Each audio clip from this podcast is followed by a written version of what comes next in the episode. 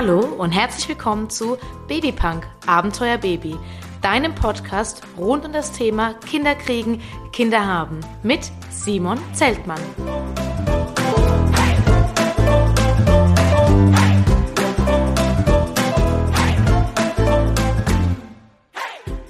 Folge 1 Melinas Hausgeburt und ihre Traumschwangerschaften.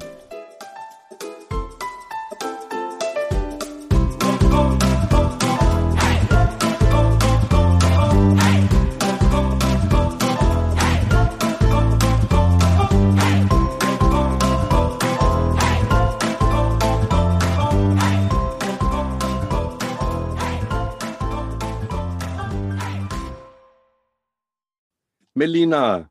Ja, hier bin ich. Du hast von meinem Projekt gelesen und vom ja. Podcast und hast gleich gesagt, willst du mitmachen und willst uns deine Geschichte erzählen? Richtig. Warum? Weil ich ähm, finde, dass ich eine absolut tolle Schwangerschaft und eine schöne Geburt hatte und ähm, viele ja sagen, oh Gott, Geburt und schrecklich und es hat wehgetan und ja, ich weiß nicht, ich habe das halt einfach ganz anders erlebt und möchte das einfach gerne teilen und ich sag mal, Leute, die sich unsicher sind, ob sie ein Kind bekommen möchten oder nicht, die sage ich mal positiv motivieren.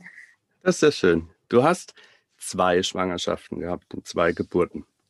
Richtig. Beide waren wie du sagst, traumhaft? Also die Schwangerschaften? Ja. Wie alt sind die Kinder? Mein Sohn, der ist jetzt sechs und meine Tochter eineinhalb. Okay. Und den Sohn, den hast du noch im Krankenhaus bekommen? Aber in einer ganz kleinen Klinik, also sehr muckelig auch, ja. Okay. Und die zweite, die Tochter war dann eine Hausgeburt. Fangen wir aber mal Richtig. bei der Schwangerschaft an. Warum waren die traumhaft? Was macht, was macht eine Schwangerschaft so schön? Also traumhaft in dem Fall? Ja, also erstmal ähm, hatte ich keinerlei Komplikationen. Ja, ich habe äh, das absolute Minimalgewicht, was man so zunehmen sollte, ähm, zugenommen, was natürlich irgendwo auch leichter macht. Ich hatte keine Wassereinlagerungen oder so, ja, wo man unnötig viel Ballast mit sich noch schleppen hätte müssen. Ne? Und, ähm, Wie viel hast du zugenommen? Beim ersten 12,7 und bei der zweiten knapp 13. Okay. Ja, und da sogar am Ende nochmal abgenommen, weil der Sommer so heiß war. Und ich habe beide Kinder über den Sommer getragen. Ne? Also. Mhm. Ja. Keine Übelkeiten gehabt? Nein. Weder beim ersten noch beim zweiten. Ich war bei der zweiten auch ganz enttäuscht, weil ich dachte, oh Gott, mir geht es wieder so gut. Das ist bestimmt wieder ein Junge. Sagt man das so? Ähm, also es, es gibt schon Schwangere oder Mamas, die sagen, oh Gott, bei dem Jungen, da war mir so schlecht, bei dem Mädchen, da ging es mir so gut. Aber wir, also wie gesagt, meine Schwangerschaften, die waren sehr ähnlich und mir war weder bei der Tochter noch beim Sohn übel. Mhm. Also man sagt ja, dass man bei der ersten Schwangerschaft auch mal äh, mehr entgiftet und vielleicht auch daher mehr Übelkeit ist. Möglich. Ja. Nee, also ich kann da glücklicherweise nicht äh, mitsprechen. Also wie gesagt, vom Gewicht war es super. Ich habe nicht eingelagert und konnte mich die ganze Zeit gut bewegen. Und ja. Sehr schön. Und dann die erste Geburt im Krankenhaus. Wie hast du dich, wie hast du dich darauf vorbereitet? Ja, also ich habe ähm, erstmal diesen normalen ähm, Geburtsvorbereitungskurs gemacht, den halt auch die Krankenkasse zahlt, den man, ähm, was weiß ich, den Krankenhäuser anbieten, den Hebammenpraxen anbieten, einfach um mal so bisschen Input zu kriegen, mal zu gucken, was erzählen die einem denn da so. Ne? Man muss halt auch so ein bisschen dazu sagen, ich bin ja äh, vom Fach, ich bin Krankenschwester, habe einen Praxisanleiter gemacht und ähm, habe sehr früh schon äh, Babysitter-Kinder auch gehabt. Also war jetzt ja. da auch nicht ganz neu auf dem Level, mit Kindern umzugehen. Und habe mir diesen Kurs mal angeguckt, habe mir mal angeschaut, was sind denn da überhaupt so für Leute. Und ähm, ja, ich sag mal, der Kurs, der war echt nett. Ne? Ich meine, man geht ja auch zu so Kursen, um dann Leute für später kennenzulernen. Und ähm, ja, hier von, von den Informationen war der schön und gut, aber nicht tiefgehend. Ne? Also recht ober. Wo war der Kurs dann? Bei einer, bei einer Hebamme oder im Krankenhaus? Vom Krankenhaus ja. aus. Also man muss dazu sagen, mein erstes Kind ist in dem Krankenhaus geboren worden, wo ich gelernt habe. Mhm. Also das ist auch so, so ein bisschen, das ist ein ganz kleines Krankenhaus gewesen, das haben sie mittlerweile leider platt gemacht. Und ähm, das ist so eine ganz, ganz, ganz kleine Entbindungsstation gewesen. Ja, mit nur zwei Kreissälen auch und ich weiß gar nicht, hatten die knapp drei oder knapp 500 Geburten pro Jahr, also recht wenig, ja. Also es spricht ja schon mal für das Krankenhaus, wenn man als ähm, als Krankenhauspersonal sein Kind auch dort gebären möchte, weil normalerweise hört man eher, dass, dass man sagt, oh, bloß nicht dahin, ich gehe in ein anderes Krankenhaus. Richtig. Nee, und es, es war ja mein, mein, äh, das Krankenhaus, wo ich meine Ausbildung gemacht habe. Also ich war schon viele Jahre nicht mehr da. Das war aber meine allererste Station in der Ausbildung und ich habe mich da so wohl gefühlt.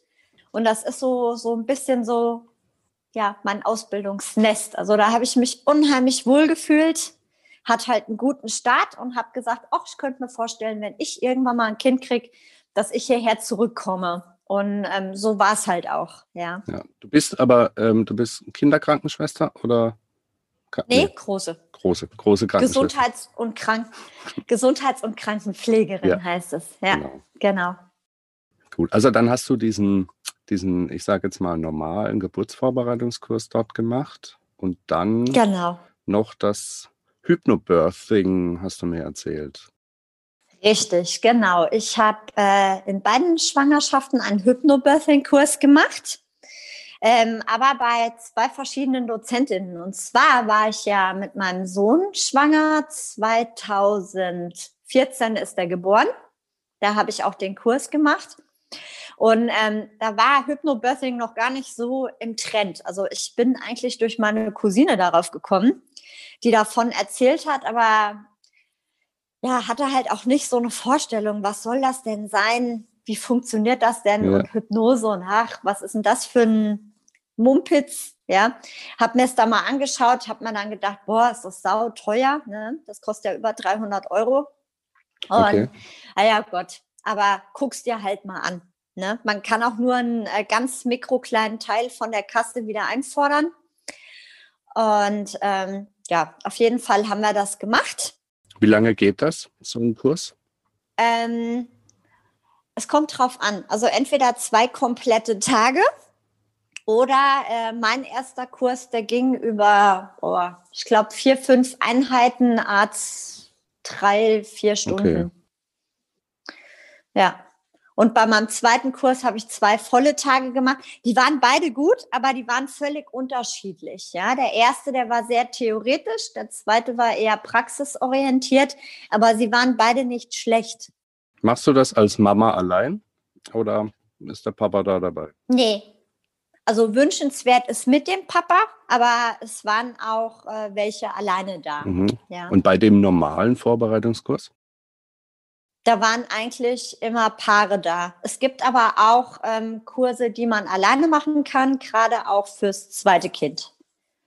Da gibt's noch mal so, so einen Mama-Schnellkurs mhm. fürs zweite und dritte Kind. Weil man da ja doch einiges mehr schon weiß und ähm, auch, ich sag mal, meistens die Geburten schneller gehen. Ja, und was mache ich, wenn ich irgendwo bin und es geht holter die Polter? Ja, also der ist anders angesetzt als ein Kurs bei einer Erstgebärenden. Ja. Wie lange ging die Geburt, die erste? Zwölf Stunden 42 auf die Sekunde. Von wann angerechnet? ähm, 3 Uhr nachts bis mittags 12.42 Uhr, genau. Von der, von der Phase her. Also von, rechnest du jetzt von der ersten Wehe oder? Ja, also man sagt ja auch in der Hypnosprache nicht Wehe, sondern Wellen. Mhm. Man sagt auch nicht Blasensprung, sondern die Blase öffnet sich. Sie springt ja nicht. Also ja, man, man spricht auch in anderen Worten so ein bisschen, ne? Nimmt das dem Ganzen dann den Schrecken? Ich sag mal, was heißt den Schrecken? Ähm, man, man geht bewusster und anders an die Sache ran, ja. Also den Schrecken, ja, beim ersten ist man immer nervöser als beim zweiten. Da weiß man eher schon, was wie auf einen ja. zukommt. Aber ich sag mal, jede Geburt ist immer wieder neu, ja. Jede Schwangerschaft ist immer wieder von null. Also. Wie hast du dann deine, deine Geburt im Krankenhaus, die erste Geburt erlebt? Schön. Also ich habe ähm, nachts Wehen bekommen und ähm, das war so um oh, wann waren das so, drei Uhr. Dann habe ich gedacht, so, okay, hm, ruf mal im Krankenhaus an, frag mal nach, sollst du schon kommen oder sollst du noch warten? Und dann haben die äh, gesagt, ja, ich äh, sollte mal baden gehen und mal gucken. Entweder hören die Venen auf, ähm, dann ist wahrscheinlich noch nichts, oder sie bleiben oder sie werden stärker. Und ähm, ja, es wurde halt dann mehr. Ne? Ich bin im Wohnzimmer immer so zwischen Küche und Esstisch auf und ab getigert, eine, eine Wehe in der Küche äh, veratmet, zum Esstisch gelaufen, am Stuhl festgehalten, da die nächste und das ging immer hin und her, wie so ein Löwe im Käfig, ja. ja. Und ähm, ja, dann so um sechs Uhr, halb sechs morgens habe ich dann angefangen zu weinen, weil ja, da wurde es dann mehr und da war ich dann auch so ein bisschen mit diesem Gefühl überfordert. Habe dann meine Hebamme angerufen und ähm, die hat gesagt, alles klar, hier alles gut, bleib in der Ruhe, ich komme. Und die hat dann nach dem Muttermund geschaut und ähm, hat gesagt, okay, wir sind jetzt so bei drei Zentimetern. Ähm, entweder bleiben wir zu Hause oder wir machen hier noch ein bisschen weiter oder wir fahren direkt. Also man mhm. muss dazu sagen, meine Hebamme, die äh, ist in Dietz Beleghebamme gewesen und durfte quasi Entbindungen dort durchführen. Ja. Okay, das heißt, die war für dich auf Abruf. Genau. Da zahlt man ja. halt eine Pauschale X und ähm, macht halt mit der auch einen, einen Behandlungs- oder einen Vertrag. Ne? Und ähm, ja, und dann habe ich aber gesagt, ich so, nein, wir fahren. Und beim ersten, ne? Und ja, und dann sind wir halt dahin gefahren, aber es war entspannt, weil wir hatten ja äh, Zeit, ne? Und sie hat halt auch gesagt, was ganz entscheidend ist beim ersten Kind, ähm, und das kann ich auch nur bestätigen, bleibt so lange zu Hause, wie ihr nur könnt. Weil wenn man zu früh in die ja. Klinik fährt, das zieht sich halt doch noch mal manchmal hin über mehrere ja. Stunden. Ne? Und äh, im Krankenhaus bringt man halt auch nicht die Geduld auf wie eine erfahrene Hebamme zu Hause. Also da wird dann halt doch auch schon mal schneller rummanipuliert und in die Geburt gefuscht, was von alleine in längerer Zeit in Ruhe gegangen wäre, wo man halt in der Klinik keine Zeit hat, ja, weil man ja. unter Druck steht, ne? Die Erfahrung habe ich auch. Also den Schwangeren in meiner Praxis rate ich auch immer relativ spät erst äh, ins Krankenhaus zu gehen. Vor ne? allem beim ähm, ersten, genau. Ja, du hast halt die Wehen. Die Wehen werden durch Oxytocin äh, gefördert. Und dann kommst du ins Krankenhaus und hast erstmal, ja, klar, das hat was mit krank zu tun, ja, genau. Neonlicht, ja, es herrscht ja. eine gewisse Hektik. Und genau, und dann hast du einen Adrenalinschub und da hemmt erstmal das Oxytocin. Und es sind richtig. ganz viele, ne, die ins Krankenhaus kommen und die, die Wehen dann, sobald sie das Zimmer bezogen haben, ja. äh, aufhören. Ja, also ich sag mal so, ich habe ja zu diesem Krankenhaus einen ganz anderen Bezug gehabt. Ja, ich habe ja eine positive Erfahrung dazu. Und ähm, ich habe gesagt, ich will jetzt erstmal fahren, weil ich bin halt so ein, ja, so ein Typ, der immer gerne alles organisiert hat. Das heißt, ich bin erstmal ins Zimmer gestiefelt, habe erstmal alle meine Klamotten in den Schrank geräumt, habe mir erstmal alle Blümchen und Wecker und Uhr und alles, was ich haben wollte, zurechtgerückt. Habe gesagt, so, jetzt suche ich mir erstmal ein Babybettchen aus. Ich hätte gern so eins mit der Bettwäsche ich habe halt in dem Haus gelernt, ja. ja. Und da musste erstmal alles in der Bahn sein. Da habe ich gesagt, so, jetzt kommt hier erstmal einer bei, der legt mir erstmal eine Nadel. Einfach damit eine liegt für den Notfall. Nicht, dass wir sie brauchen, aber ich wollte das so haben. Und ähm, ja, dann war, äh, es gab zwei Kreissäle, wie gesagt, der große Kreissaal mit der Wanne, wo ich hin wollte. Ich wollte unbedingt eine mhm. Wassergeburt. Und Viele, der kleine, ja. Und der kleine Kreissaal, ne? Also echt ein Mini-Raum mit so einem kleinen Bad nebendran, ne? Und dann hat meine Hebamme gesagt, ach, der große Kreissaal ist noch belegt. Willst du dich nicht mal hier in die äh, kleine Badewanne legen zum Entspannen? ja, und dann habe ich gesagt, nee, äh, mache ich nicht, weil äh, die wird ja wohl bald fertig sein. Ich möchte, ich möchte nicht, dass du die Badewanne putzen musst wegen mir. Ja, also ich wollte da halt keine unnötige Arbeit machen. Ne? Und dann habe ich halt gewartet. Dann habe ich gesagt, gib mir mal so einen Ball und dann turne ich ein bisschen auf den Ball rum. Ne? Und dann haben die gesagt, ach komm, geh doch noch mal ein bisschen laufen, das pusht noch mal ein bisschen an. Ja, aber ähm, ja, da bin ich halt nicht sehr weit gekommen. Einmal bis in Flur und zurück. Da habe ich gesagt, oh, laufen fühle ich mich nicht ja. wohl mit, habe ich keinen Bock drauf. In der Zeit hatte die andere Dame dann entbunden und konnte dann da nach reinmachen, äh, dann auch raus. Dann habe ich gesagt, oh, endlich ins Wasser. Ja, und da habe ich mich richtig mega wohl drin gefühlt und ich glaube, ich war fünf Stunden insgesamt in der Wanne. Okay. Aber er kam leider nicht in der Wanne. Leider nicht. Was war dann?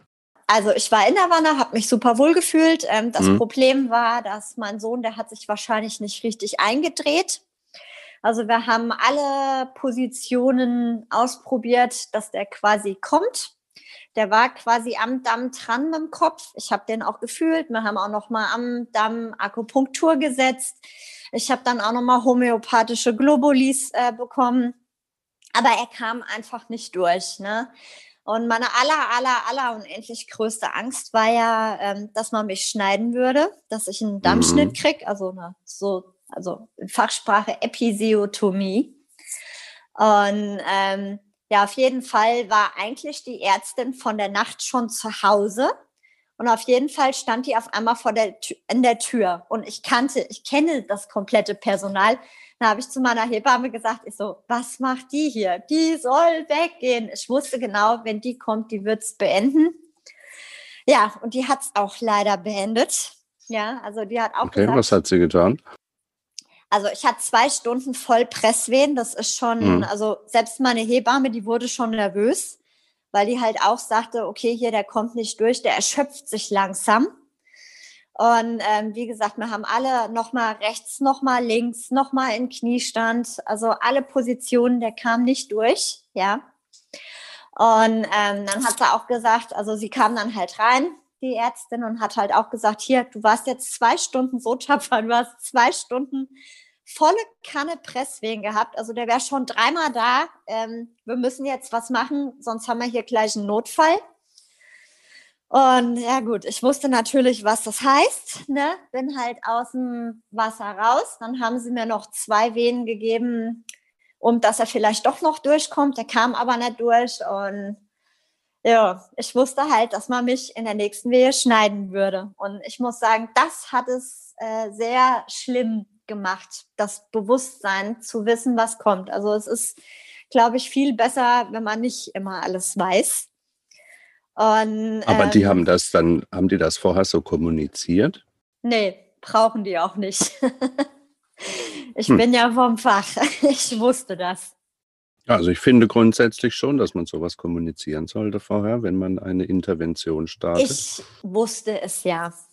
Also ich habe es quasi denen gesagt und man hat mir mit einem Blick quasi zu verstehen gegeben, dass ich recht habe. Ja, mhm. ähm, natürlich würde man jetzt bei Leuten, die nicht vom Fach sind, mehr dazu sagen. Ja, okay. aber man kannte sich ja. Ne? Und ja, nee, und auf jeden Fall, jetzt war halt das Problem gewesen, also Wehe Nummer drei an Land. Ne? Und ähm, das Problem war, ähm, der war ja so im Geburtskanal drin, der hat so gegen den Damm gedrückt und ähm, der kam wirklich wie ein Pfeil geschossen mit dem. Also der kam wirklich Schnitt und der war in einem da und ähm, mhm. also wie so ein freier Fall, ja. Und nicht, wie es gewöhnlich ist, der Kopf wird geboren, die Schulter und dann der Rest, ne? sondern echt freier Fall. Und ähm, das hing ihm auch sehr, sehr, sehr lange nach. Also der war lange, lange nicht geerdet, der hat viel geschrien, der war sehr unsicher. Und ähm, also ich sag mal so, dieses Hauruck-Ende, ne? Das war ja. nicht so gut. Ja, normalerweise Aber, kommt ja eben erst der Kopf, ne? dann gibt es eine Pause. Richtig. Sodass sich das Baby dann auch nochmal drehen kann. Und dann kommen die Schultern hinterher. Und der kam wirklich wie ein Pfeil. Also der war auf einen Schlag, war der da. Und ähm, ja, der ist dann halt auch ein bisschen gerubbelt worden, bis er halt zum ersten Mal geweint hat. Und hat, hat halt ein bisschen Abzug gehabt im Abgar. Und ähm, ja, aber hier, ich war dann einfach auch nur irgendwo froh, wo es dann rum war, weil ja, die, die ja. letzten zwei Stunden waren halt dann schon sportlich. Ne? Du hast jetzt gerade noch mal kurz den, den Abgar äh, erwähnt. Abgar ja. ist ein ähm, Schnellscreening bei Neugeborenen. Richtig. Äh, einfach um die Hautfarbe, Atmung. Genau, um die Vitalität einfach kurz zu beurteilen. Da gibt es genau. Punkte Skala. Richtig. Genau.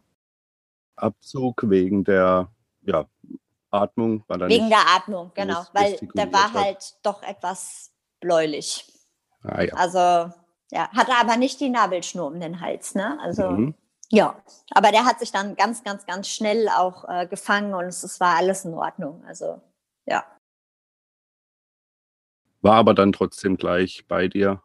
Ja, ja. Ja, den habe ich mir nicht nehmen lassen. Wo war dein Mann? Der, der stand, ähm, mein Mann, ja, das ist auch noch so eine Sache. Ähm, da gibt es ja auch wieder ganz viele verschiedene Typen Frau.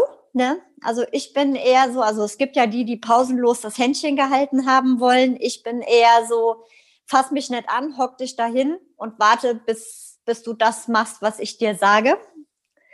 Und, Hat er das ähm, auch so gemacht? Hat er. also es ging immer nach jeder Wehe Wasser. Ne? Dann ähm, hat er mir Wasser gegeben und habe ich gesagt, setz dich dahin, alles gut. Und ähm, nur quasi beim Schnitt, da habe ich gesagt, so jetzt darfst du mir mal die Hand geben. Da habe ich dem einmal die Hand zerdrückt und dann war es gut. Ja.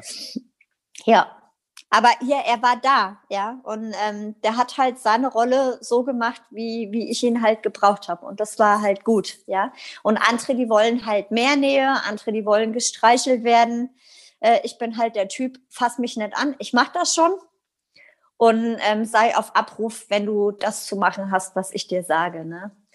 Und Fotos, ganz wichtig. Ich habe gesagt, mach doch mal was Sinnvolles, mach doch mal Fotos. Meine Hebamme, die hat sich kaputt gelacht, ja. Also, Echt? Hast du dir die dann nochmal angeguckt? Ja, klar. Ja. ja, sicher. Und beim zweiten, da hat er im Kurs schon gesagt, ich weiß, was meine Aufgabe ist. Sitzen, die Klappe halten, Wasser geben und Fotos machen. Und.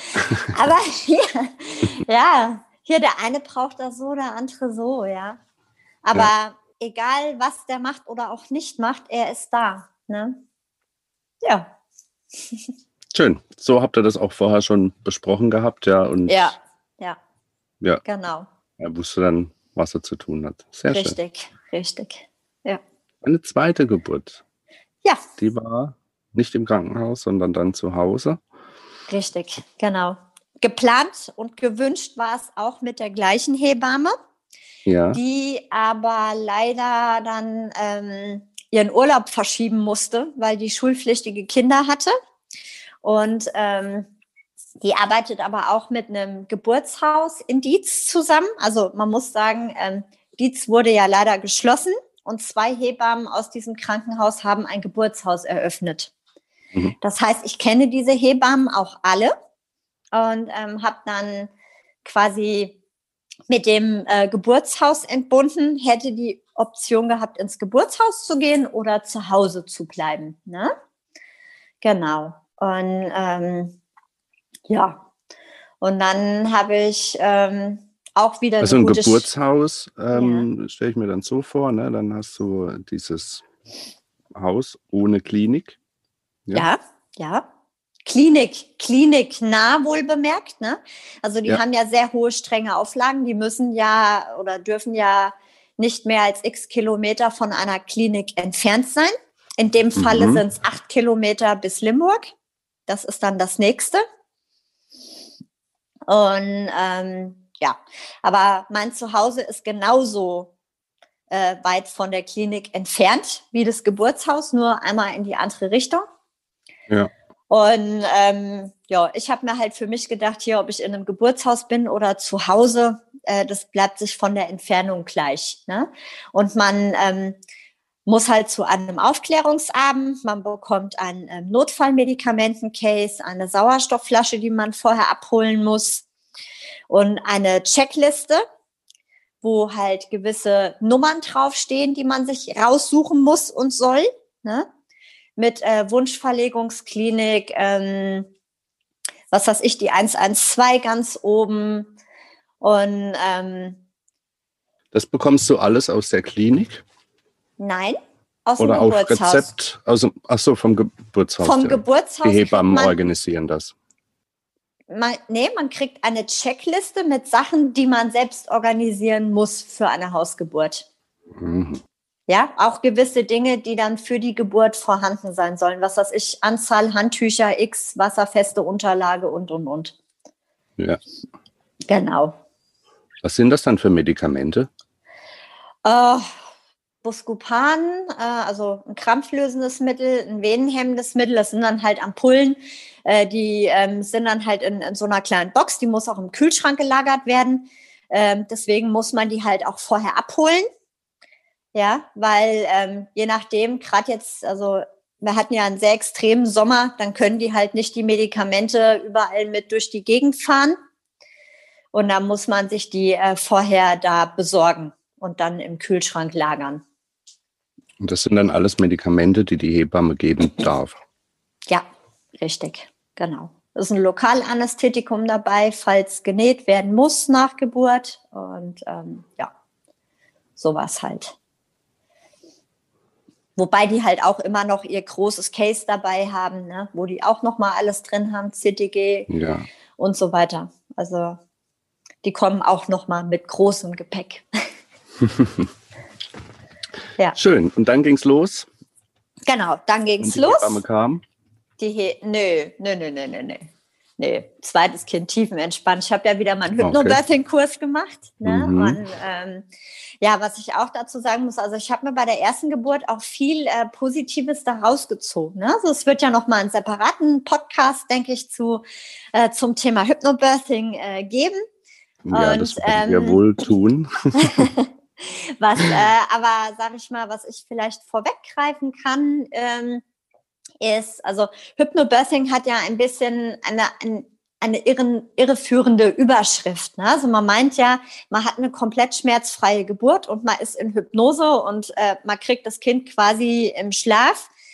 Ähm, das wäre schön, ja. So ist es nicht. Also Hypnobirthing ist eigentlich mehr ähm, zu lernen, mit seinem Körper bewusst umzugehen, ja, und einfach ja positiv eingestellt zu sein. Wobei es auch Klienten oder Patienten, wie auch immer, gibt, ähm, an die geht das einfach nicht so ran. Ja, und auch wenn die so einen Kurs machen, ähm, ja, also man muss da schon bewusst sich drauf einlassen ne? und auch sich darauf vorbereiten.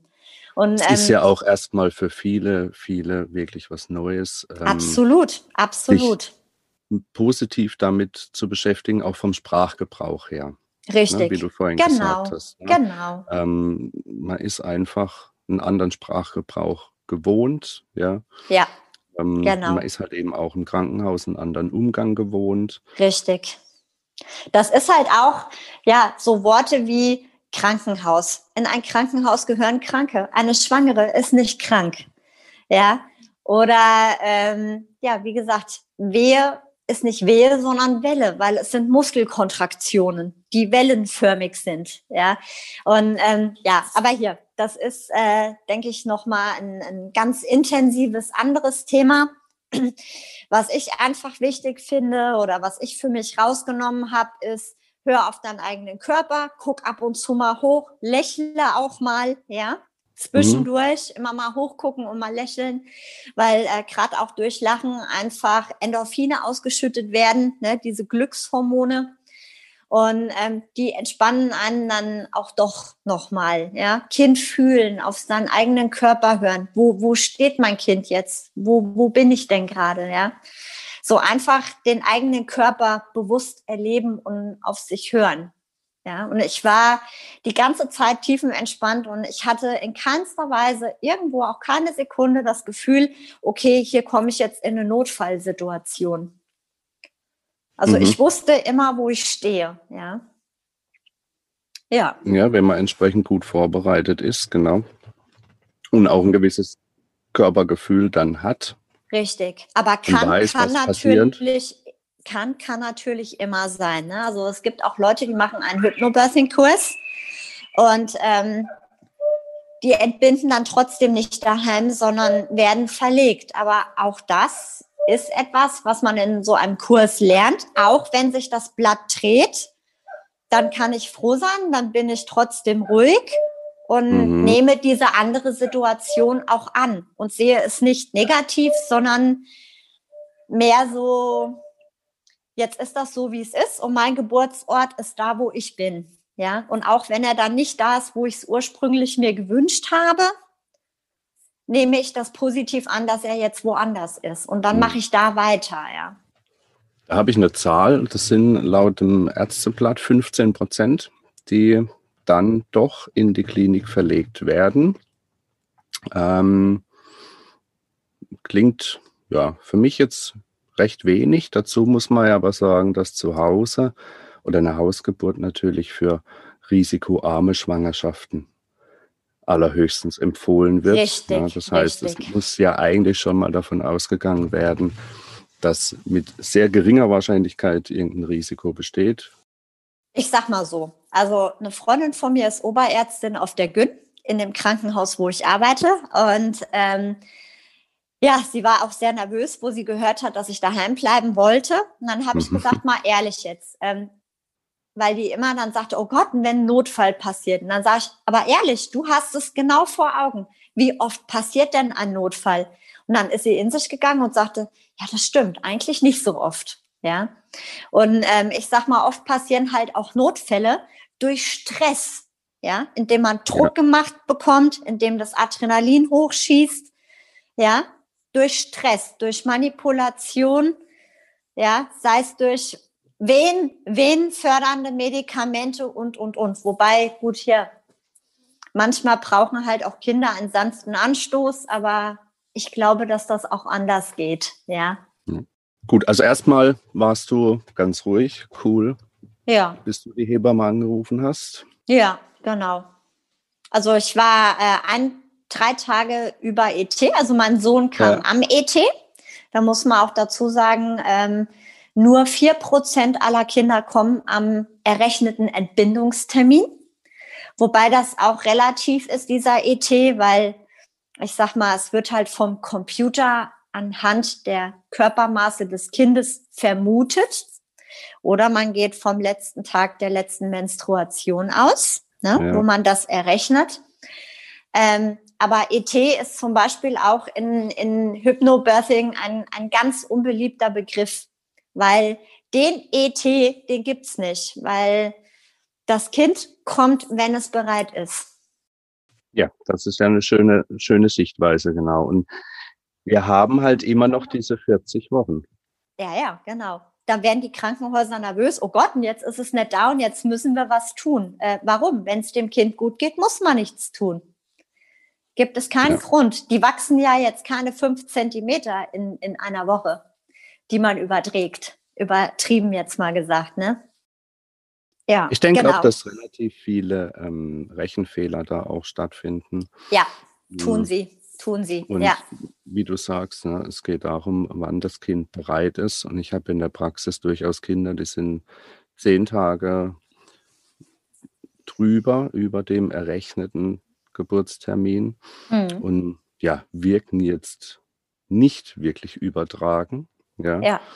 Ähm, Teilweise kommen sie zum Geburtstermin oder werden am Geburtstermin ge ähm, geholt, am Errechneten und wirken einfach sehr, sehr hm, unreif. Ja. Ich denke schon, dass da einige Rechenfehler stattfinden und so arg sollte man sich darauf nicht versteifen, ja. Richtig. Eine Hausgeburt darf ja, oder die, die Hebamme darf die Hausgeburt nur bis zum siebten Tag über dem errechneten Termin machen. Stimmt das? Nein, zehn. Zehn? Also es ist so, man muss äh, am ET und ich meine drei Tage nach ET nochmal äh, zum Arzt, braucht quasi eine Bestätigung, dass alles in Ordnung ist. Und ähm, zehn, zehn Tage ist, meine ich, das Limit. Ne? Und in der Zeit kann halt eine Hebamme schon intervenieren durch äh, Globulis, durch einen äh, venenfördernden Cocktail oder wie auch immer. Ne? Ja. Ja. Da habe ich aber dann auch wieder was Schönes gemacht. Da wird es, denke ich mal, auch noch einen separaten Post Podcast äh, zu geben. Und zwar einen Baby Balance Kurs habe ich beim zweiten Kind gemacht. Schön, dass du mich so verplanst. Gerne. ähm, genau. Wo, wo Baby Balance Kurs. Baby Balance Kurs, genau. Wo man äh, einfach nochmal nur ganz grob gefasst ähm, ganz bewusst nochmal einen Kurs hat über Positionen, die man im Alltag so einhält, wie fläzendes Sitzen oder ja auch äh, gewisse Positionen nachts zu liegen, die nicht förderlich dafür sind, dass das Kind sich gut ins Becken eindrehen kann. Mhm. Ja? Und auch äh, während der Geburt, wenn das Kind sich nicht richtig eingedreht hat, äh, was man tun kann, dass das Kind quasi aus dem Becken nochmal rausgeht und sich nochmal neu einstellen kann. Allerdings ähm, glaube ich, muss ich jetzt hier vom Fach äh, einmal dazwischen funken, ähm, dass das nur funktioniert, wenn man eine Hebamme hat, die äh, Baby Balance erfahren ist. Also ich glaube, wenn man jetzt äh, einen Kurs gemacht hat, geht ins Krankenhaus und erzählt dann einer Hebamme was von Hypnobirthing ja. und Baby Balance, ähm, das sind auch Sachen, die sind da nicht unbedingt erwünscht. Ja, um's mal. Ah ja, es ist halt was, es ist halt was Neues, was relativ ja. Neues, äh, noch nicht ja. alle also auch Richtig. noch nicht alle Hebammen kennen das, also Richtig. weder das Hypnobirthing noch dieses ähm, Baby Balance, natürlich auch nicht die Gynäkologinnen und Gynäkologen. Ja, dann wird es natürlich schwierig, wenn du reinkommst und sagst, Moment, ich muss erst noch ein bisschen meine Übungen machen, dann dreht sich das schon von alleine. Da gucken die einen, glaube ich, schief an. Richtig. Oder ähm, ja, ja, also die Toleranzbereitschaft ist ähm, ja, ich sag mal, je nachdem, wen man da hat, ne, der eine oder andere hat es gehört, der sagt, boah, cool, ja, mach. Und ich sag mal, jetzt vielleicht eher so welche vom bisschen konservativeren Schlag, die können da einfach nichts mit anfangen. Ne? Die sagen, ayo, mach, aber ähm, die, die haben halt irgendwo ja abgespultes Programm, genau. Und man muss halt auch ganz klar sagen, muss ich auch nochmal sagen, eine Entbindungsstation ist für ein Krankenhaus ein Verlustgeschäft, ja. Und eine normale Entbindung bringt einem Krankenhaus kein Geld. Also wenn man mal so auf, auf die, ähm, wie heißt das denn jetzt? Ach, ich komme jetzt nicht drauf. Ähm, also ein Krankenhaus hat ja immer irgendwo so gewisse Artikelnummern für gewisse Operationen, Entbindungen und Co. Hm. Und dafür gibt's Geld. Und für eine normale Entbindung, die lohnt sich nicht. Ja, also man ist ähm, mehr oder weniger auch daran interessiert, Dinge zu tun, die man am Ende nicht abrechnen kann. Ja. Muss ich, muss ich jetzt auch mal so bös sagen, aber es ist einfach so. Naja, das hast du, äh, solche Punkte im Gesundheitswesen häufig. Ja. Das hast du auch beim Orthopäden oder beim Chirurgen mit den Röntgenaufnahmen. Natürlich. Also das weiß ich jetzt, dass da die Vergütung einfach ähm, ja, nicht wirklich kostendeckend ist. Richtig. Allein deswegen, weil das Gerät ja bereit sein muss. Ja, das kostet in der Anschaffung, das kostet im Unterhalt. Genau. Das heißt, die Bereitstellung ist schon mal so teuer, dass praktisch das einzelne, ich sage jetzt mal, Röntgenbild oder halt eben auch die einzelne normale Geburt von der Vergütung her das wahrscheinlich nicht deckt. Das kann ich mir vorstellen. Also ich kenne die Zahlen nicht. Wobei man aber sagen muss, ich kann auch verstehen, wenn gerade eine Erstgebärende auch in eine Klinik möchte oder egal wer, auch beim zweiten Kind. Ähm, es ist auch völlig äh, berechtigt, ja. Also wie gesagt, der Geburtsort ist da, wo man ist und wo man sich sicher und wo man sich gut fühlt, ja. Und ähm, ich wäre beim ersten Kind nie daheim geblieben. Und ich sag mal, wenn wenn einer eine Klinikgeburt möchte, ist die Berechtigung absolut da, ja. Also ich will jetzt auch nicht hier die Häuser runterreden. Ähm, es ist halt anders als zu Hause. Ne? Also irgendwann kommt da einfach dieser Faktor Zeit. Ne? Aber der Wunsch ist absolut auch legitim. Also es gibt ja äh, noch andere Formen der außerklinischen Geburt. Also ich meine jetzt nicht Geburtshäuser oder zu Hause. Ne? Mal gucken, mhm. ob ich mal noch jemanden finde, der ähm, sein Kind, was weiß ich, wie im Film im Taxi geboren hat oder dergleichen. Ja, ein Flieger. ja gut, hier, das ist dann halt. Und was ist da situativ. noch so? Ja, das ist dann Orte situativ. Ja. ja, ja, ja. ja. Ah ja, hier. Aber dann ist das so, ja. Die Kinder, die kommen, die fragen nicht. Ja. Wie habt ihr denn euer Zuhause vorbereitet? Ja, also erstens mal war alles aufgeräumt. Es durfte auch äh, nichts mehr durcheinander geräumt werden. Äh, wir haben glücklicherweise zwei Etagen. Und äh, oben ist halt, sind halt nur Schlafbereiche und äh, Wohnzimmer-Couch und halt das Kinderzimmer. Und da habe ich halt schon, klar, alle Handtücher parat gelegt, die Sauerstoffflasche stand bereit, äh, das Erstlingsoutfit stand bereit, ähm, mhm. die Vorlagen standen bereit, ein Spülbecher stand bereit. Ne? Äh, an der Badewanne war das komplette Badespielzeug, was da sonst immer so steht, weggeräumt. Und ähm, ja, klar, dann äh, war halt ähm, habe ich schon Gläser auf dem Tisch stehen gehabt für die Hebammen und Wasser und was zum Knabbern. Und das war dann alles überall mit Tüchern, war alles abgedeckt. Klar, es sollte ja nicht einstauben. Ne? Und ähm, ja gut, hier. Dann habe ich äh, einen Kuchen gebacken, habe ich bei meinem ersten Kind okay. auch gemacht, einen Willkommenskuchen. Und ja, dann habe ich gesagt, so, Madame, jetzt äh, steht hier alles parat, jetzt könntest du mal. Mhm. Aber die war tiefenentspannt, die wollte nicht. Die kam drei Tage später. Aber wie gesagt, es war alles an Ort und Stelle. Die Hebamme war nochmal da, die hat alles äh, angeguckt. Und man muss dazu sagen, unser Haus ist äh, glücklicherweise behindertengerecht. Mhm. Ähm, weil wir haben es halt übernommen, wo halt vorher Leute im Rollstuhl waren. Und ähm, das ist natürlich auch sehr praktisch, das ist alles eben. Ja, ja. genau. Und ich wollte eigentlich in einem Pool entbinden. Den du dir dann ins Zimmer gestellt hättest. Nee, der stand draußen mit Blick auf den Garten, aber es war so heiß. Okay. es war also wirklich der heißeste Tag des Jahres. Man konnte es keine Sekunde aushalten. Hast du die Nachbarn dann darauf vorbereitet, dass eventuell. Wir äh, haben noch keine Nachbarn. Wir ah. wohnen im Neubau. Sehr schön. Aber ich hätte die auch nicht vorbereitet, die hätten es schon mitgekriegt. Also klar, hier, die ja. wussten, ich bin schwanger, ne? aber ja. Ja, aber dass du gut. jetzt bei denen neben Frühstück im Pool äh, entbindest, damit hätten sie vielleicht nicht gerechnet. Wahrscheinlich. Aber wie gesagt, wir sind im Neubau äh, am Feld. Also wir haben noch mhm. keine Nachbarn. Also das war in der Hinsicht ganz praktisch. Also ich hätte einmal ins Tal gerufen, ja. Aber es war zu heiß, wie gesagt. Ne? Im Geburtshaus liefen schon zwei Geburten.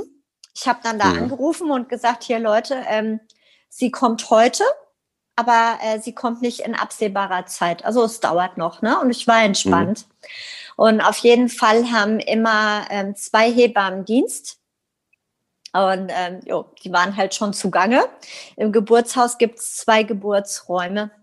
Und ähm, gut, also ich hätte eh daheim bleiben müssen oder in die Klinik fahren müssen. Und ähm, ja, auf jeden Fall kamen dann zwei Hebammen aus dem Frei. Also erst mal eine, die hat mich angerufen, da habe ich gesagt, ach, du bist. Da sage ich, ja, hier, ich habe wen, ähm, die kommt heute, aber sie kommt nicht jetzt. Also vielleicht in ja. zwei Stunden oder so. Ja, ja, du bist entspannt, alles klar, dann gehe ich erstmal duschen und dann komme ich. Ah ja, ist gut. Okay. In der Zeit ähm, habe ich äh, meinen großen Sohn organisiert. Ähm, der ist dann zu meinen Eltern und ja, dann bin ich dann äh, hoch ins Wohnzimmer, dann auf meinem Ball, ne, habe dann da meine Übungen gemacht und habe immer auf die Uhr geguckt, habe gesagt, ja, hm, ne, dann kam dann auch die Hebamme so um halb eins rum, habe ich gesagt, bist du schon da? Bist du geflogen? Ja, mir war das dann doch, war, ich wusste nicht. Ne? Und dann hat sie gesehen, okay, die ist ja echt tiefenentspannt, Muttermund war wieder bei drei Zentimetern. Ach Mist, eigentlich könnte ich noch mal heimfahren, mal ein Strickzeug holen, hat die dann gesagt. da habe ich gesagt, ayo, mach doch, schaffst du noch. Nee, nee, jetzt bin ich ja hier, jetzt bleibe ich hier. Dann habe ich gesagt, ah ja, ist gut hier, ich gehe mal eine Runde schwimmen in der, in der Wanne, ich gehe mich mal ein bisschen entspannen. Ja, ja, mach du nur. Und da hat die Hebamme mit meinem Mann auf der Couch gesessen. Die haben Nüsschen gefuttert, ne, so Studentenfutter, was ich hingestellt hatte. Und da haben die Naturfilme geguckt. Und ich habe in der Badewanne so eine Wehe nach der anderen veratmet, ne, eine Welle. Ja. Und dann hat die mir immer zwischendurch mal Globulis in den Mund geschmissen, Kolophyllum für die, die es interessiert. Und ähm, gut, dann wurde es halt auch intensiver. Ne? Und dann äh, die zweite Hebamme, die eigentlich kommen sollte, hatte in der Nacht vorher Dienst und da waren auch schon Geburten. Also entweder kommt immer gar nichts oder alle auf einen Schlag, ja. ne? wie immer. Und die hat die nicht erreicht. Und da habe ich gesagt, wenn da noch eine Schülerin im Geburtshaus ist, kann doch die kommen. Ne? Wir machen das schon, alles gut. Ne, wir brauchen keine zweite, alles okay. Also rechtlich sind die auch verpflichtet, zu zweit zu kommen. Das wusste ich nicht. Aha. Also vom Geburtshaus. Ne? Das ja. Geburtshaus hat extrem strenge Auflagen für Hausgeburten und auch für, äh, für ähm, Geburtshausgeburten. Äh, mhm. Die dürfen keine Zwillinge entbinden, keine Steißlage, kein HB unter 10 ähm, keine Gerinnungsfaktorenprobleme. Die haben eine Riesenliste an Auflagen. Also mhm. wenn wirklich nicht Tippi ah, und Schwangerschaftsdiabetes dürfen sie auch nicht. Also wenn nicht alles tippitoppi in Ordnung ist, ähm, dürfen die einen nicht entbinden. Ja.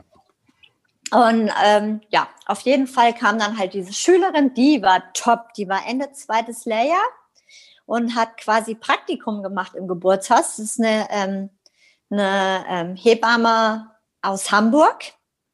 Und die war fantastisch. Die war da und die war da. Die war super. Mit der war ich sofort eins. Ja, da haben wir auch immer noch sehr guten Kontakt. Und ja, ähm, ja genau. Da wurde es dann halt so intensiver. Ich wollte unbedingt in der Wanne entbinden und mein Kind hat mal wieder die Kurve nicht gekriegt, wie immer. und auf jeden Fall ähm, ja, bin ich dann aus der Wanne raus. Dann, also der Kopf war schon halb da, muss man sagen. Aber irgendwie hakte da noch was. Ne? Dann kam Hebamme Nummer zwei, die kam schon fast zu spät. Da hing ich dann vor der Badewanne. Da habe ich gesagt, ach nee, hier ist der Teppich so rutschig bin mit dem Kind quasi halb zwischen den Beinen noch vors Bett gelaufen. Das, das darf man eigentlich einem aus der Klinik gar nicht erzählen. Ne? Die hätten Herzkasper gekriegt. Bin dann vors Bett. Oh nee, Bett kann ich mich nicht auflehnen, ist zu hoch. Ja, also vors Bett auch nicht.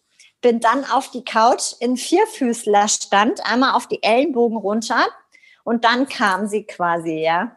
Ja. Und dann kam auch echt schön erst der Kopf, dann eine Schulter, die andere. Die haben sie nur vorsichtig hingelegt und dann habe ich sie mir quasi genommen. Hast du sie gleich selber zu dir nehmen können?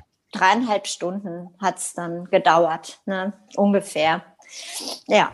Und dann gab es Kuchen für alle. nee, da gab es erstmal Pizza. Da habe ich gesagt, so, jetzt ja. habe ich Hunger und dann haben wir Pizza bestellt. Also es war echt tiefenentspannt. Ne? Also sie kam erstmal, ich muss noch ein bisschen ausholen, ne? die kam erstmal, dann habe ich sie mir genommen und ich so, oh, endlich bist du da. Ja? Und ähm, klar, dann äh, erstmal meine Fotosession. Ich wollte unbedingt ein Bild haben, wo mein Kind ist, noch angenabelt und die Plazenta. Das war ein Bild, das habe ich mir total gewünscht. Warum auch immer. Ja, Klare Anweisung an deinen Mann? Nein, ich habe das Bild gemacht. Es war nicht Aha. gut genug. ja, nee, also sie war dann da und ach, das war einfach, das war so entspannt, ne? Die war halt noch an der Plazenta, an der Nabelschnur. Die kam erstmal an, die hat erstmal da gelegen, die hat erstmal alles beguckt und ja, und ich habe sie auch abgenabelt. Diesmal, mein Sohn hat meinen Mann abgenabelt. Und ich habe gesagt, diesmal mache ich das, du hast eh keinen Bezug dazu. Der hat es halt gemacht beim ersten, weil man ihm die Schere in die Hand gedrückt ja, genau. hat. Genau. habe ich gesagt, toll. Äh, ich hätte es gerne gemacht, ja, und dir hat man die Schere gegeben. Super.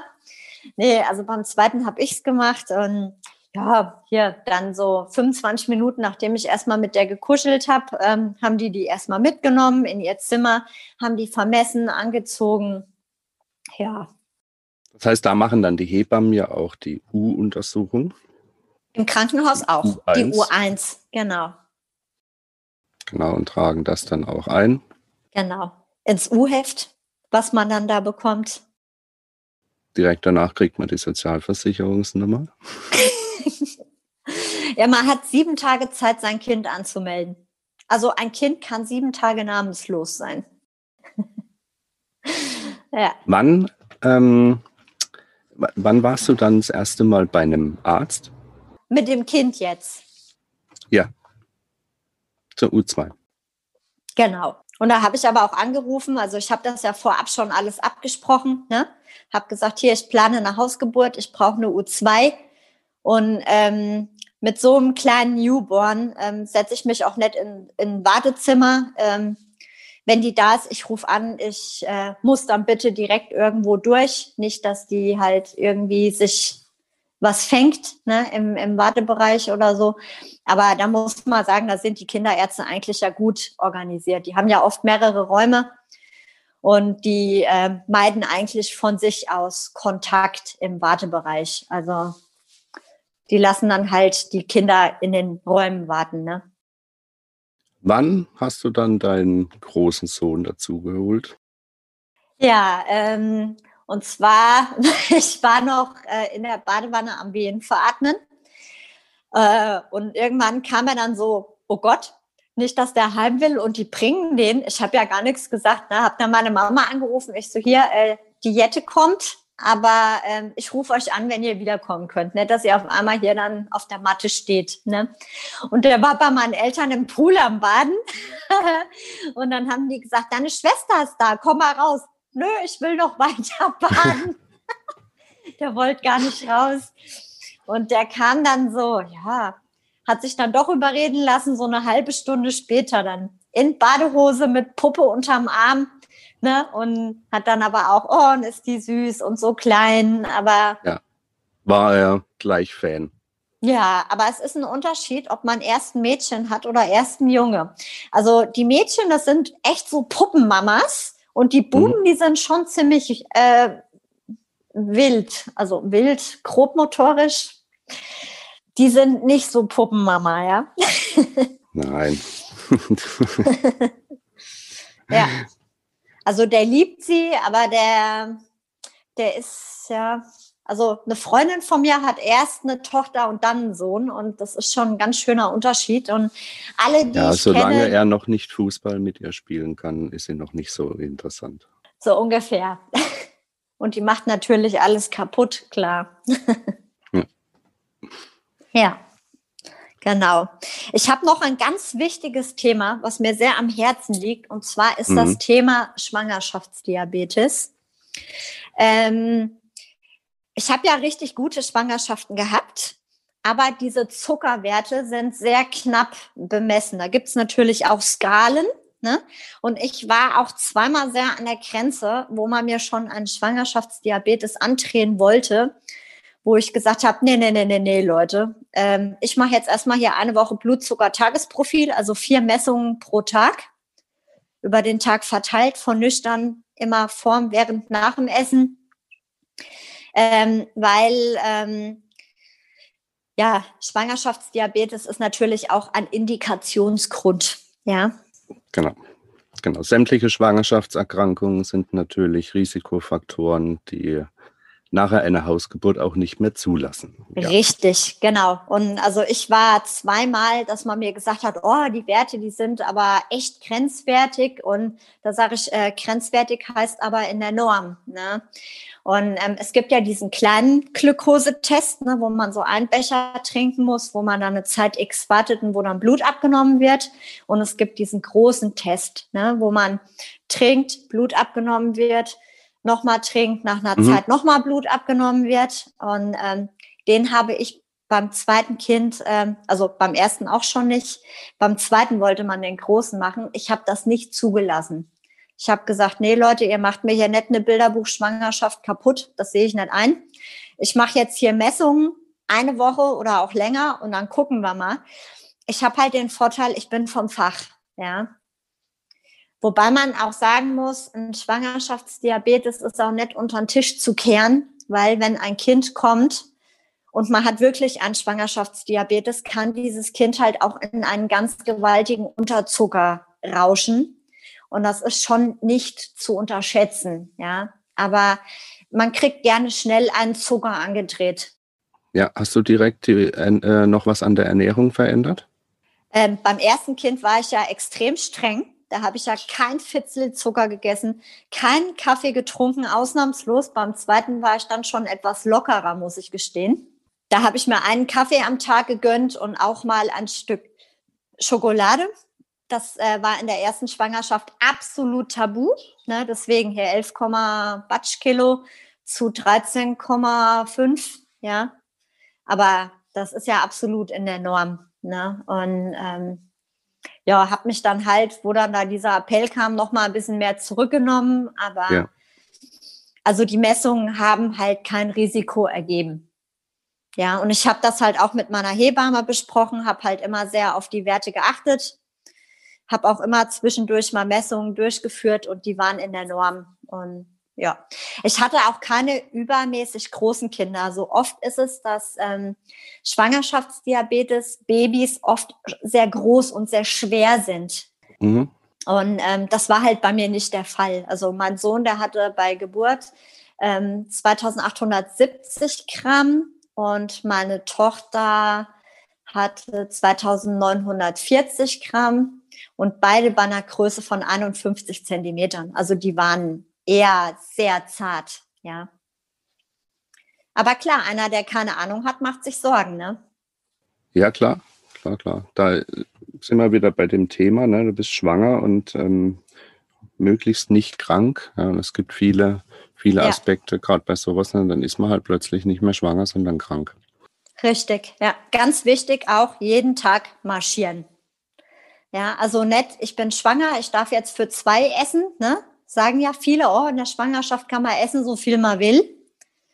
Nein, man isst nur für sich alleine. Und ganz wichtig, Bewegung. Ne? Bewegung, Bewegung, Bewegung. Also jeden Tag ruhig mal ordentlich marschieren. Das betrifft jedes Risiko der Diabeteserkrankung. Nicht nur, wenn man schwanger ist. Richtig. Jetzt hast du zwei Kinder, eine im Krankenhaus geboren, die zweite zu Hause. Ja. Gibt es einen Unterschied zwischen den beiden Kindern und irgendeine äh, Verhaltensweise oder ähnliches, wo du sagst, das führst du auf die Hausgeburt zurück? Wie gesagt, mein, mein Sohn, ähm, der ist ja quasi geschossen gekommen ne, durch den Schnitt. Mhm. Ähm, der hat äh, sehr große äh, Probleme in der Feinmotorik mit der Mittelkörperspannung. Also mit dem haben wir Ergotherapie gemacht, therapeutisches Reiten. Also der hat bis heute noch richtig Probleme damit. Der ist extrem anhänglich. Und ähm, meine Tochter, die, die ist ähm, ja, die ist tiefenentspannter, die, die ist ruhiger. Also man merkt, dass die keinen Stress hatte. Die ist unheimlich gut in der Motorik. Von der Mittelkörperspannung ist die gut. Man muss ja auch dazu sagen, ne? Ähm, Halswirbelsäule überhaupt, äh, muskuläre Kette, Mittelkörper, Abdomen. Ähm, ich meine, wem sage ich das hier, dem Kinderosteopath? Ne? Das kennst du sicher. Und ähm, ja, und die kam halt echt Kopf, Schulter, Schulter. Und ähm, das, das hat so viel äh, ausgemacht. Ne? Auch ähm, ja, die, die kam, die hat die Augen aufgemacht, die war sofort rosig gewesen. Ne? Also auch ähm, von, von, von der Atmung, Henkel- und Pumpatmung. Also es ist überhaupt gar kein ähm, Vergleich. Ne? Also ich war ja mit meinem großen Sohn bei dir zur Behandlung. Ja. aufgrund, ja, aufgrund, ähm, dass der halt eben so schnell kam und den hast du ja auch sehr am Zwerchfell bearbeitet, ne? Weil man es halt doch gemerkt hat. Genau, das hat schon was, ähm, gerade auch bei ihm, mit diesem ersten Schrei, ne? Das ist jetzt nicht der eine ja. Schrei, aber halt das Schreien zu Beginn, wenn das halt eben ein bisschen insuffizient ist, dann haben wir da das, was du gesagt hast, mit dieser ja, unkräftigen Atmung. Ja, das hast du ja gemeint, mit dieser ja. Korbhenkelbewegung Richtig. der Rippen etc. Da haben wir schon so ein paar Spannungsproblematiken im Zwerchfellbereich, im ganzen Thoraxbereich. Ja. Und diese zentrale ja. Geschichte, ja, diese Zentrierung durch die Rotation, ne, den Druck, die Rotation, die die Kinder bei der Geburt erfahren, ja, wenn der dann da so in einem durchgeschossen ist, wie du gesagt hast. Ja, ja. Kann ja. ich mir vorstellen, dass man da tatsächlich ein bisschen, ja. vielleicht die Schwächen äh, da ein bisschen drauf zurückzuführen sind, ja. Genau, aber auch so unsicher vom Typ, ne? Also eher ängstlich, vorsichtig. Mhm. Ne? So, so das Ganze, ähm, ja, also was weiß ich, auch wenn, wenn ein Kind balanciert, so, ne? Und ähm, meine Tochter, wie gesagt, die ist eineinhalb und die ist, die ist so, die ist standfest, ja. Ja. Die ist so richtig sicher und standfest vom Typ. Genau. Schön, Melina. Du machst hier den Auftakt mit dem Podcast. Ja, sehr gut. mit ja, einer schönen Geschichte starten wollte. Vielen Dank dafür, da du den Auftakt Gerne. machst. Was würdest ja. du dir denn wünschen für die kommenden Folgen? Oder für den Kanal, also auch die Instagram-Seite. Gibt es irgendein Thema, das dich besonders interessiert und das ich unbedingt für dich reinbringen muss? Also ich habe dir ja, sag ich mal, eine gute Partnerin von mir äh, empfohlen, die ähm, Hypnobirthing Coach ist, ähm, genau, die auch Stillberatung macht. Mhm. Und ähm, also wenn, wenn die nochmal zu Wort kommen könnte, ich denke, dass das sehr vielen werdenden Eltern ähm, auf jeden Fall weiterhilft oder auch die, die es gerne werden möchten. Ja, und äh, was auch ganz wichtig ist, ähm, was ist sinnvoll, was man für sich und seinen Körper tun kann, bevor man schwanger werden möchte. Oh ja. Das ist ein schönes, schönes Thema. Und ähm, auch das Stillen ist natürlich ein Riesenthema, wird mit Sicherheit demnächst auch eine Folge werden und das Stillen mal wirklich aus verschiedenen Gesichtspunkten beleuchten. Richtig. Thema Adoption ist natürlich vielleicht auch noch ein Thema. Mhm, da werden wir uns bestimmt noch mal hören. da gehe ich von aus. Ja, man muss vielleicht dazu sagen, also ich selbst bin adoptiert ja. und ich selbst bin auch eine Hausgeburt. Das hatte ich dir noch gar nicht verraten. Das hast du mir ne? noch nicht verraten, nein. Hat dir erstmal beides scheinbar nicht geschadet? Nö. Aber es ist auch wieder entscheidend, wie wächst man damit auf? Ja. Und wie ist der Umgang mit einem Thema? Ja, ja auf jeden Fall. Genau. Vielen Dank nochmal. Gerne, gerne. Einen wunderbaren Tag noch dir. Und dann sage ich jetzt mal bis zum nächsten Mal. genau. Mach's gut. Ciao, Melina. Tschüss.